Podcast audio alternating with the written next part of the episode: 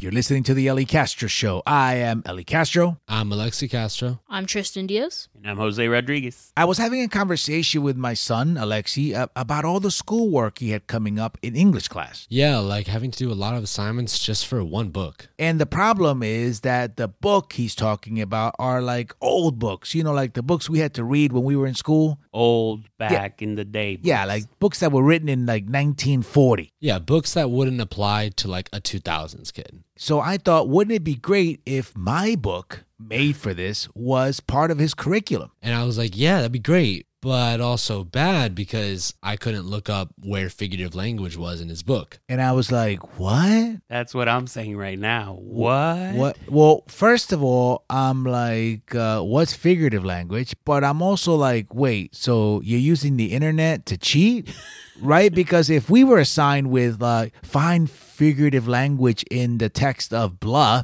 I mean, back in the day, what did we do? We had Cliff Notes. But what if the Cliff Notes didn't specify about figurative language? What would you do? I would ask somebody. You'd have to go to the library Yeah. and be like, "Excuse me, Miss Librarian, uh, what's figurative language, and can you point where that language is in this novel?" And then you'd have to look through the little card stock thing and look through the Dewey Decimal System and find right. If where she- to find yeah. the book. If she was mean, she'd let you do that. If she was nice, she'd be like, "Page fifty-seven, you see this and that," and you'd be like, "Okay, great, thank you, bye. I gotta go play outside." This kid's using Google to like complete his assignment. And it is so beautiful because I can search up figurative language and, and it'll give me like a trillion search results. And I'll click on the first one and be like, you know, his tears were like wax on a candle. And it'll tell me the exact page, chapter, line. I don't have to do a thing. He's bragging about cheating. so he's not reading the book. He's I- using Google to skim through the book. I'm reading the book. I'm just not really paying close attention to it because that's what Google's for. Right. Tristan, um, when you read, do you read to read or do you read to look it up on Google if you have to? I rarely look it up on Google. Thank you. See, Thank you. Tristan's better than me. Thank you, Tristan. You are our future.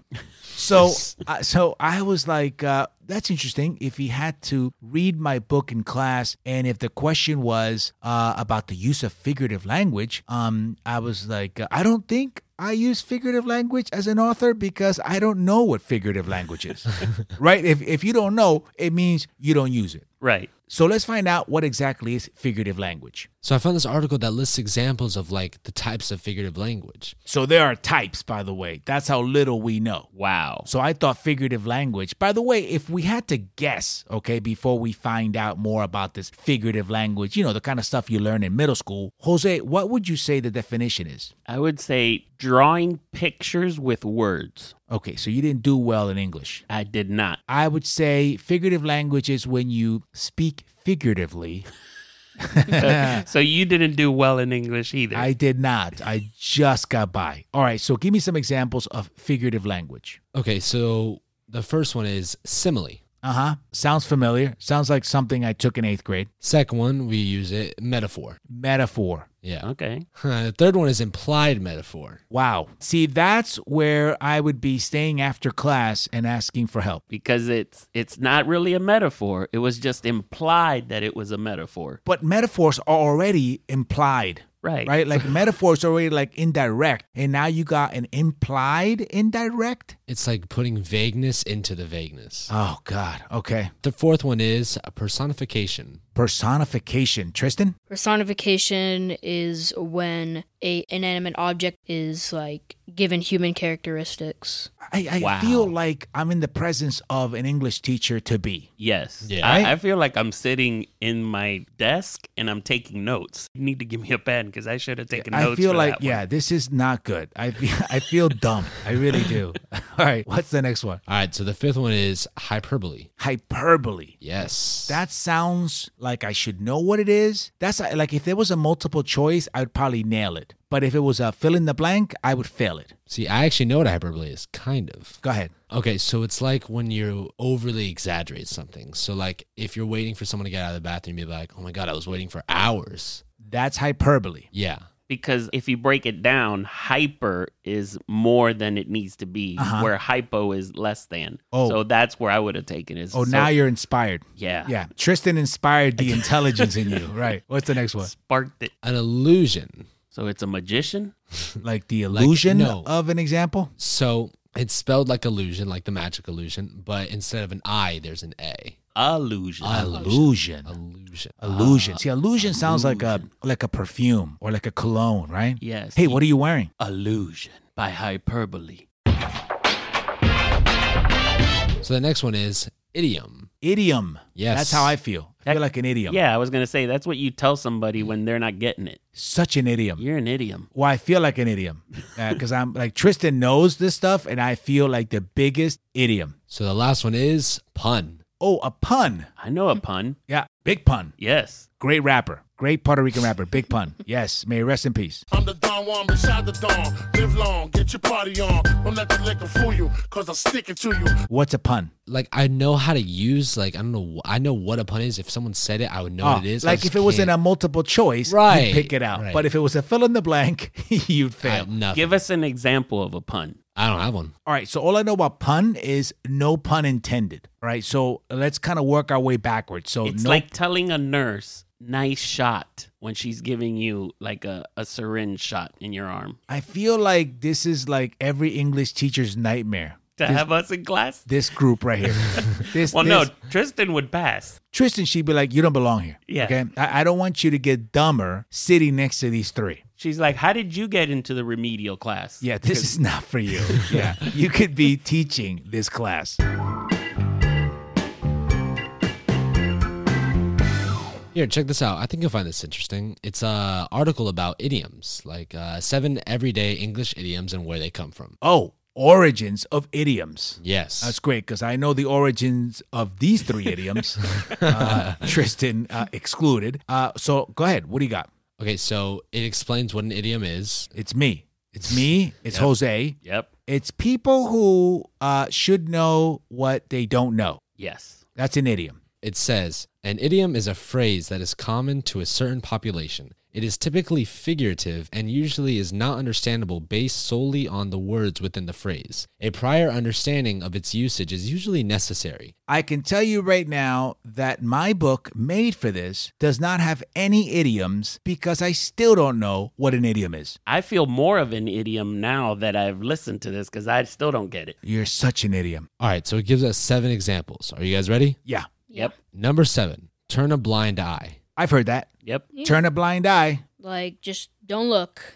No, I I don't know. I mean, I, I don't want to go against the teacher's assistant right yeah. now. I feel like I feel like I'm being set up, but uh, that's not the choice I would pick. I would say it says, Don't be a snitch. Okay, so now we're going Ah. street. That's Okay, what now- turn a blind eye means. okay, in the streets, Jose. Okay, but we're not in the streets. Okay, we're not part of your gang. Well, that's where this idiom is from. You're such an idiom.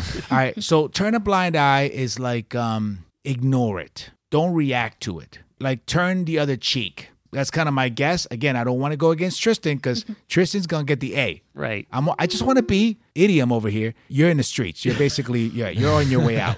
So what's the meaning? So it says to refuse to acknowledge a known truth. to refuse to acknowledge a known truth. Yeah. So don't snitch. Okay, that that makes sense. So the origin is is that it comes from a comment made by a British admiral uh, Horatio Nelson. In 1801, he led the attack alongside Admiral Sir Hyde Parker in the Battle of Copenhagen. Nelson was blind in one eye. Parker communicated to Nelson at one point via flags that he needed to retreat and disengage. Nelson, however, was convinced that he could prevail if they pushed onward. Nelson then, holding the telescope to his blind eye, pretended not to see the signal, making a sly comment to a fellow officer about reserving the right to use his blind eye every now and again. I don't like that origin. It made no sense to me. Something about a blind pirate. That's all Yeah, I got. Which not is at all. Jose, why don't you give us a better origin uh, to explain where the idiom "turn a blind eye" came from? So the origin of turn a blind eye actually started in Dominican Republic. Ah, of course, yeah, and it Yeah. started with Danilo. You guys remember Danilo? of course, yeah. Well, it was him and his friend Silfredo, and they were robbing a paletero. Okay. And Silfredo had one eye missing. He was blind from one eye. Oh, because it was missing. Right. So he Yeah. just had a hole. But then when they robbed them, Silfredo was about to snitch on Danilo. Ooh. And he said, No, turn that blind eye. Can I see it though? I, I kind of want to be there. Silfredo, Dime. Nosotros acabamos de robar ese paletero. Sí, no, no me siento cómodo que le quiero decir a la policía todo lo que vi. Me- tú- Tú eres un chivato. No, yo soy Silverio. Ok, mira Silverio, tú sabes el ojo ese que te falta a ti. Sí, el ojo derecho no lo tengo, tengo un hueco. Sí, yo necesito que tú, tú lo vires, lo vires para allá y no ve, tú no viste nada. ¿Cómo que lo- Pero si lo viro, ¿Qué es lo que tú le quieres decir a la policía? Bueno, que um, no ve ese paletero que está en el piso y lo tumbamos y el dinero que le robamos. Eh, yo le quiero decir lo que yo veo. Ah, co- Y el ojo derecho que tú tienes ahí. Pues eh, no tengo el ojo derecho, tengo Ajá. un hueco. Vírate para la derecha. Así. Ajá. Pero si me viro así, ¿Qué tú ves? pues ahora no puedo ver nada. Eso es lo que tú le tienes que decir a la policía, que tú no viste nada. Oh. ¿Tú ves eso? Vira el, el ojo. Vi- vi el ojo. El ojo. Vira el ojo. You're trying to translate turn, turn a blind eye. See? Eh, Yeah. Such an idiom. All right, number six, feeling under the weather. Oh, because it doesn't make any sense, all right? Like, how do you get under a hurricane? Under the weather means you're not feeling well. But nobody says, I'm feeling above weather. Oh. right? Watch out. It's going to be a good day. All right, so let me tell you where it comes from. It's believed to be nautical in nature. So it says when a sailor was feeling ill, he would go beneath the bow, which is the front part of a boat. This would hopefully protect him from adverse conditions, as he was literally under the bad weather that could further sicken him. Therefore, a sailor who was sick could be described as being under the weather. Ah, that makes sense. I feel smarter knowing that. Yeah. I'm Yeah. feeling under the weather. But you think in all these years, we wouldn't have come up with a better idiom? Right. And what about the people that have never sailed? Like, Right. live inland. They wouldn't understand it. Yeah, I've never been on a boat, let alone uh, in the bow of a boat. I would want to know how that even like began to spread to like regular old people. Like someone to say, "Oh my god, I'm feeling so under the weather today." Well, it's because it, it- there's always that one guy in the boat. We're all working and we get little choppy seas. And it's always, you know, Melvin who's like, oh, you know, I don't feel too good. And you know what? Go down below. And then it's, where's Melvin? Where's Melvin? Oh, he's under the weather. So Yeah. he was the lazy one in the boat crew. Right. That was code, right? Because you got tired of going, he's down below because he doesn't feel well because he always gets sick when it's time to work. So to reduce all that, they were like, Melvin's under the weather. Right. Wink, wink. Let's leave him behind next time. He's slowing us down. All right, number 5, beat around the bush. Oh, beat around the bush. I've heard that one. Oh, you have? When have you heard it? Alexi says it a lot When does he say it? towards me But why? because I beat around the bush. But how do you beat around the bush? I don't get to the point. Oh, so this refers to people who just go on and on without getting to the point. kind of describing what they want, you know, just like hinting at it. I can't wait to know where this came from because we use it and we take it for granted because it makes no sense. Why would you beat around a bush? Yeah. If you wanted to get to the bush, just beat the bush, not around it. Right, but you would think cutting around the bush, right? Like somebody's cutting. Why would you beat? A, how do you even beat around the bush? All right, so it says this common phrase is thought to have originated in response to game hunting in Britain. While hunting birds, participants would beat bushes in order to draw out the birds. Therefore, they were beating around the bush before getting to the main point of the hunt, actually capturing the birds. Okay, I would go up to the bush with my shotgun and shoot the bush. right? Right. Why would I beat around the bush to draw the bird out so then I can shoot it in the air? Right. No, I would stick the muzzle of the rifle inside the bush and pull the trigger. Don't you think that the loud noise would cause other birds to flee from the bushes? Okay, so I would be like, hey, Tristan, go to the other bush. I'm about to shoot this bush and it's gonna scare your bird, okay? And at the same time, we all shoot our bush. Yeah, how about that, Tristan? How about we all stick our muscles into all our And bushes we just go nuts. and just shoot it and then be like, all done, time to go back home. So instead of beat around the bush, ours would have been like just shoot the bush. Yeah. You know, just stop and shoot the bush. So it wouldn't be like, hey, you just stop beating around the bush. It'd be like, hey, just stop and shoot it already. Yeah. Stop and shoot the bush. Be very, very quiet. I'm hunting wabbits. Number four, read the Riot Act. Read the Riot Act. Now, this I became familiar with a few years ago, and it's got to do with when somebody yells at you, right? Like um, goes off on you. Right. Somebody going off on you. It seems really formal because the way we're used to hearing it is, yo, this guy went off, right? Yeah. And I went off on them. So that's like the same thing as going, I gave him the riot act. Right. Sounds too formal for me. Very formal. Like uh, giving somebody the riot act doesn't include bad words, and it should. And it doesn't include a cocotazo. It sounds Right. like they're just reading something. Yeah, like I never went up to my friends and was like, "Oh man, I failed that test, and my father gave me the riot act."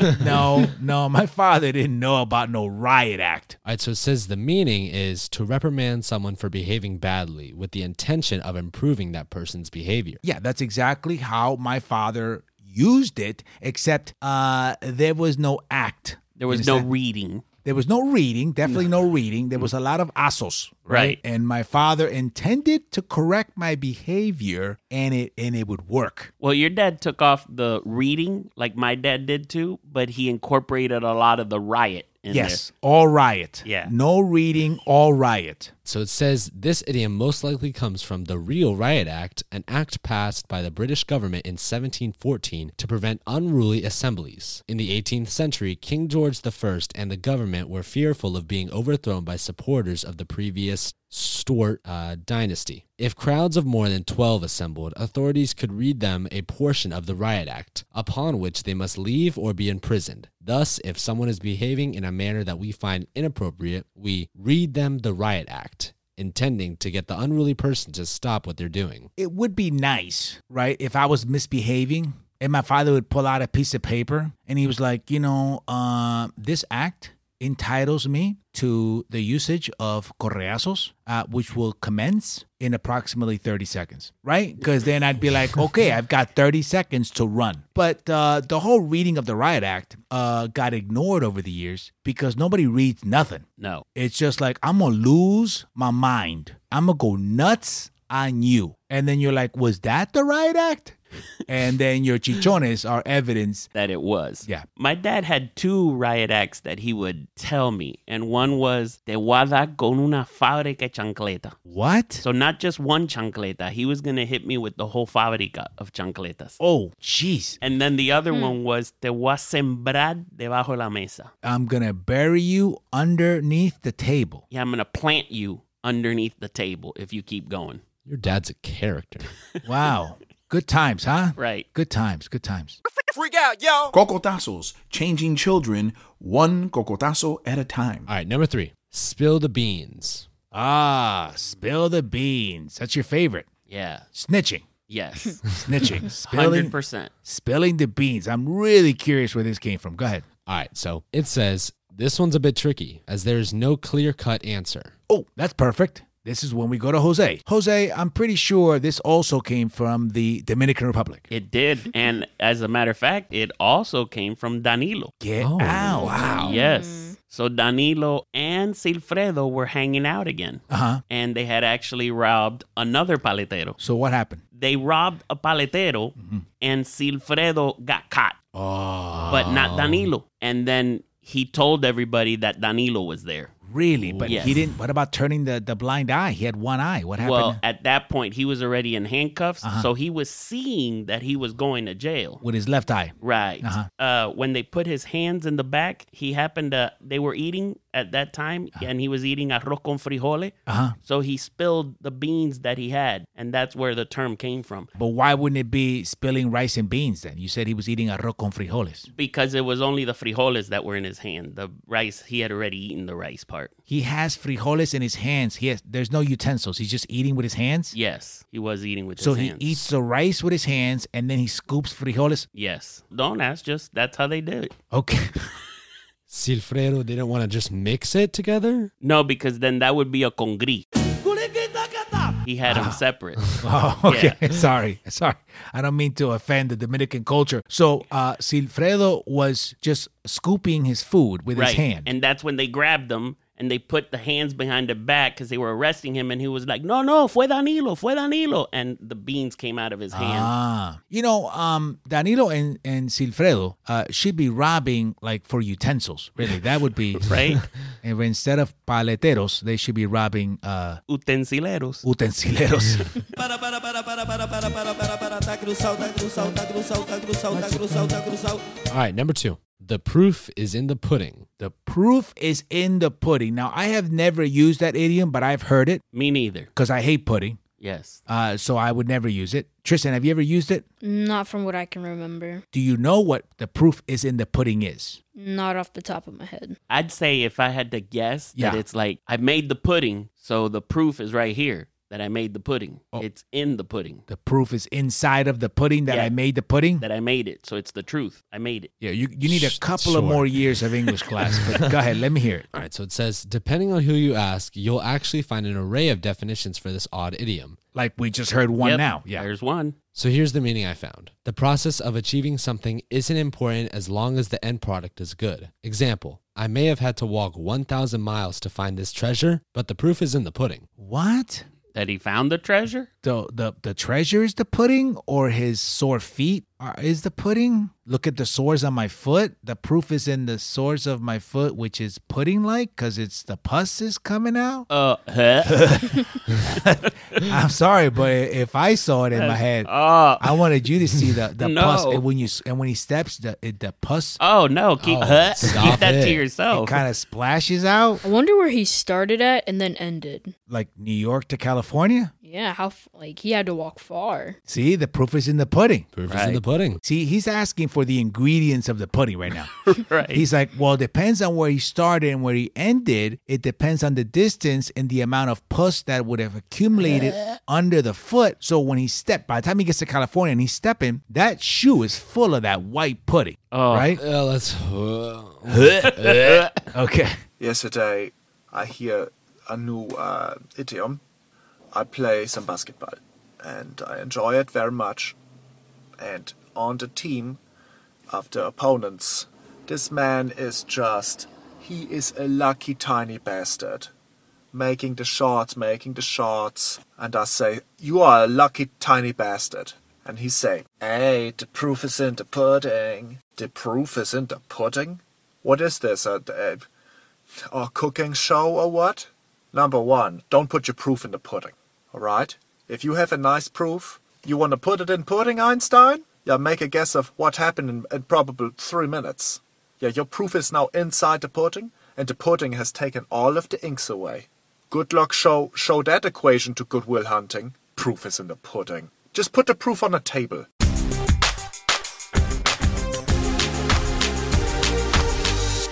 All right, and number one, I've got it in the bag. I've got it in the bag. I, Mm-hmm. I, I've never used it, but it means something like, I got this. right. Oh. Yeah, Right. this is a personal favorite of mine. Is it? Yeah, I love using it. So give me an example of when you would use it. Yeah, yeah. Like every day. Like, remember 10 were your friends in high school. Okay, so if one of my friends comes up to me and says, "Yo, we got a, like a test for geometry," All right, let's do this. Ready? All right. Yo, Mrs. Mrs. Smith's test is today. Mrs. Smith. Come on, man. You can do better. Come on. Jesus, Mrs. Smith. the most generic Jesus name. Christ. Go ahead. Hey, Jose, Yo, did you study? of course not. Of course not. Of course not. it sounds like you sounds like you tried and then Yeah. you just gave up. That's that's actually that would have been me in high school. Of course not. Nah. no, no, I'm I uh, tried. I okay. started. Okay, can we try this again, please? Yes. All right, here we go. Yo, Hey, Jose. did you guys study? No, man. Study for what? We have the English test today. It's all about idioms, man. Idioms? Yeah. Oh, God. please. I got this in the bag. What? What? Yeah. You brought lunch for the test? Always Oh, thinking about food. yeah, because it's like, what did he have in the bag? Jose, you and food, I swear. I think he has pudding in the bag. Oh, Tristan, High five, Tristan. Tristan, Tristan, Tristan, Tristan. And that was the Ellie Castro Show. I am Ellie Castro. I'm Alexi Castro. I'm Tristan Diaz. And I'm Jose Rodriguez. For more information on my upcoming shows, mi gente, you can go to elliecastro.com and you can follow me on social media under Ellie Castro Comedy. And you can find me on social media under Jose A Rod. And I'm on Cameo under Elizardi Castro. My book, Made for This, is available on elliecastro.com. And don't forget those five star reviews. We'd love to read them on the air. Remember, mi gente, life is so much better when you're laughing. Hasta la próxima. Palante. Make grilled cheeses with waffle irons. Drink water. It got healthier as it went down. ¡Nos vemos!